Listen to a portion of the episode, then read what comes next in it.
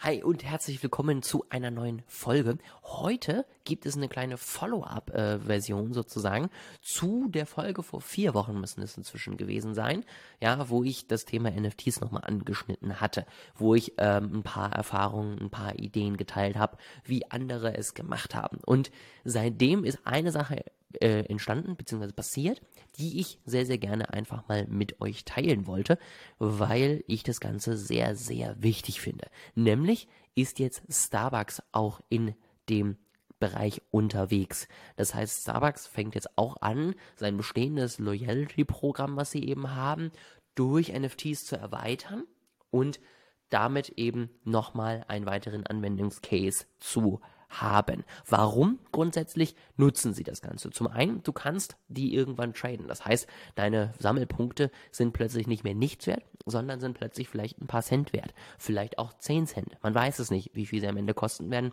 Hängt auch davon ab, wie viel brauche ich, um irgendwas zu bekommen. Ja, das heißt, du kannst plötzlich damit auch wirklich Geld machen und nicht nur irgendwann, wenn du drei Jahre lang bei denen warst und ganz viel Geld da gelassen hast, mal deinen ersten kostenlosen Kaffee bekommen. Ja, dementsprechend ganz spannende Entwicklung. Und was auch ganz interessant ist, du hast ja mit eben der Blockchain eine öffentliche Quelle, wo alle deine Informationen drauf sind. Das heißt, jeder kann ja von außen, wenn er sich ein bisschen auskennt, sehen, wer jetzt zum Beispiel diese Starbucks NFTs bei sich in der Wallet liegen hat. Das zeigt zum einen mir zum Beispiel, da ist jemand, der ist ein Starbucks-Fan, darum geht es aber nicht, sondern es zeigt vor allen Dingen zum anderen auch, dass jemand in der Partnerschaft zum Beispiel relativ einfach und ohne großen Aufwand auch zum Beispiel Starbucks-Nutzer integrieren könnte. Also, ich sag mal, Lufthansa hat dann auch irgendwann so ein Programm und dann machen die eine Kooperation. Und dann gibt es irgendwie Starbucks an Bord, dann bekommst du A von denen auch so ein NFT. Das ist dann leichter umzusetzen. Ja, ich muss nicht irgendwie eine API an die Starbucks-App finden, sondern ich brauche einfach nur die Wallet-Adresse kann dir den schicken und es ist egal, von wo das Ganze gekommen ist. Ich kann aber auch selber wiederum sehen, wie viel du schon hast. Und vielleicht kriegst du dann deinen Free Coffee, den du irgendwie bekommst, dann in der Luft und nicht irgendwo in einem Shop. Und das geht natürlich leichter, weil man eine gemeinsame Datenbank hat, auf die am Ende jeder zugreifen kann und mit der am Ende jeder arbeiten kann. Außerdem kannst du natürlich anhand dieser Wallet-Adresse dann auch sehen, dass das ein Starbucks-Nutzer ist. Das bringt zum einen Starbucks extrem viel, weil sie können dir zum Beispiel dann irgendwie mal eine kostenlose Eintrittskarte droppen, auch als NFT zu einem Verköstigen von einer neuen Kaffeesorte zum Beispiel. Das ist natürlich ein sehr, sehr spannendes Thema, vor allen Dingen, weil du einen Kontaktkanal wieder zum Nutzer hast, der noch nicht voll gespammt ist. Auch das kann sich irgendwann ändern, aber Stand jetzt ist er es noch nicht. Das heißt, die Dinge fallen wieder auf, die Dinge sind plötzlich wieder interessant und das hilft natürlich extrem weiter, wenn man vor allen Dingen überlegt, dass ja über Social Media, ja selbst E-Mail, selbst WhatsApp ist inzwischen voll mit Informationen, wenn ich ja erstmal anfange, das Ganze zu nutzen.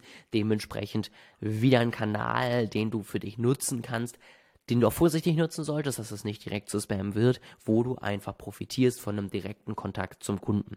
Und das ist natürlich super cool, weil wenn du dann eben siehst, der hat jetzt schon 100 von den Stück, ähm, 100 Stück von den NFTs und da kommt jetzt einfach nochmal eine besondere Karte dazu. Oder alle, die überhaupt einen haben, kriegen jetzt nochmal eine Designer Edition von meinem NFT oder was auch immer. Und solange das eben mit Sinn und Verstand genutzt wird, bringt das einfach nochmal einen neuen Kontakt und vor allen Dingen eben auch einfach nochmal eine Wertschätzung deiner treuesten Kunden. Das Spannendste daran ist jedoch, dass Starbucks das, das Wort NFT gar nicht in den Mund nimmt. Das heißt, es wird über ähm, Web 3 gesprochen, weil das einfach noch nicht so einen schlechten Ruf hat, ja. Ähm, ich glaube, irgendwo kommt auch mal Blockchain drin vor, aber auch das nicht wirklich. Und für den Nutzer ist das Ganze auch nicht erkennbar. Also das Ganze kann mit Euro bezahlt werden, das Ganze ist direkt in der App drin. Das heißt, da braucht man nicht OpenSea oder irgendwelche anderen Anbietungen, Anwendungen. Und das hilft natürlich extrem weiter, wenn du Leute onboarden möchtest, die sich damit noch nicht so gut auskennen. Das heißt, du musst um die Vorteile zu nutzen, nicht zwingend jedem aufs Bein binden, dass du jetzt gerade das machst. Es reicht, wenn du einfach ein gutes Konzept hast und es reicht, wenn du dann vielleicht das Ganze ergänzt um ein paar Informationsvideos für die Nutzer dann, aber du nicht damit nach draußen gehst und sagst, guck mal, ich mache jetzt. Weil das wirkt halt immer so ein bisschen wie gewollt und nicht gekonnt und das führt am Ende dann auch dazu, dass die Leute sagen, ach komm, die springen da doch wieder nur auf diesen Zug auf und das bringt's doch gar nicht. Deswegen überleg dir wirklich mal, und das fand ich nochmal eine ganz wichtige Sache. Zum einen, hast du wirkliche Use Cases, ja, also diese beiden Punkte, man kann es für Geld verkaufen und andere können das am Ende auch nutzen. Und der dritte Punkt, der Kanal, den du dann gewonnen hast, kannst du das Ganze so umsetzen, dass das auch wirklich deiner Zielgruppe hilft. Ja, Punkt Nummer eins nochmal zum Mitnehmen. Stell dir die Frage, bevor du mit irgendwas in die Richtung anfängst. Und Punkt Nummer zwei, meiner Meinung nach noch deutlich wichtiger, fang an, nicht immer zwingend alles drauf zu schreiben. Ja, du musst nicht sagen, es ist jetzt powered by NFTs. Wenn es deine Zielgruppe nicht interessiert, dann erzähle ihr nur vom Nutzen, nicht vom Produkt. Erzähl ihr, was es ihr bringt und kannst du dann vielleicht im Nachhinein da eben weiterbilden und ein bisschen mehr zu erzählen, aber eben erst dann und nicht andersrum, dass du sagst, guck mal hier ganz toll NFTs und die sich sagen, ja, und was brauche ich damit? Deswegen kommuniziere den wirklichen Nutzen, kommuniziere am Ende nicht das nächste Trendthema. Das fand ich nochmal eine ganz spannende Learning jetzt sozusagen aus einem Real-Life-Use-Case. Ich bin gespannt, wie der umgesetzt wird. Da halte ich euch natürlich auf dem Laufenden, wenn es da was Neues gibt. Und ansonsten wünsche ich euch eine erfolgreiche Woche.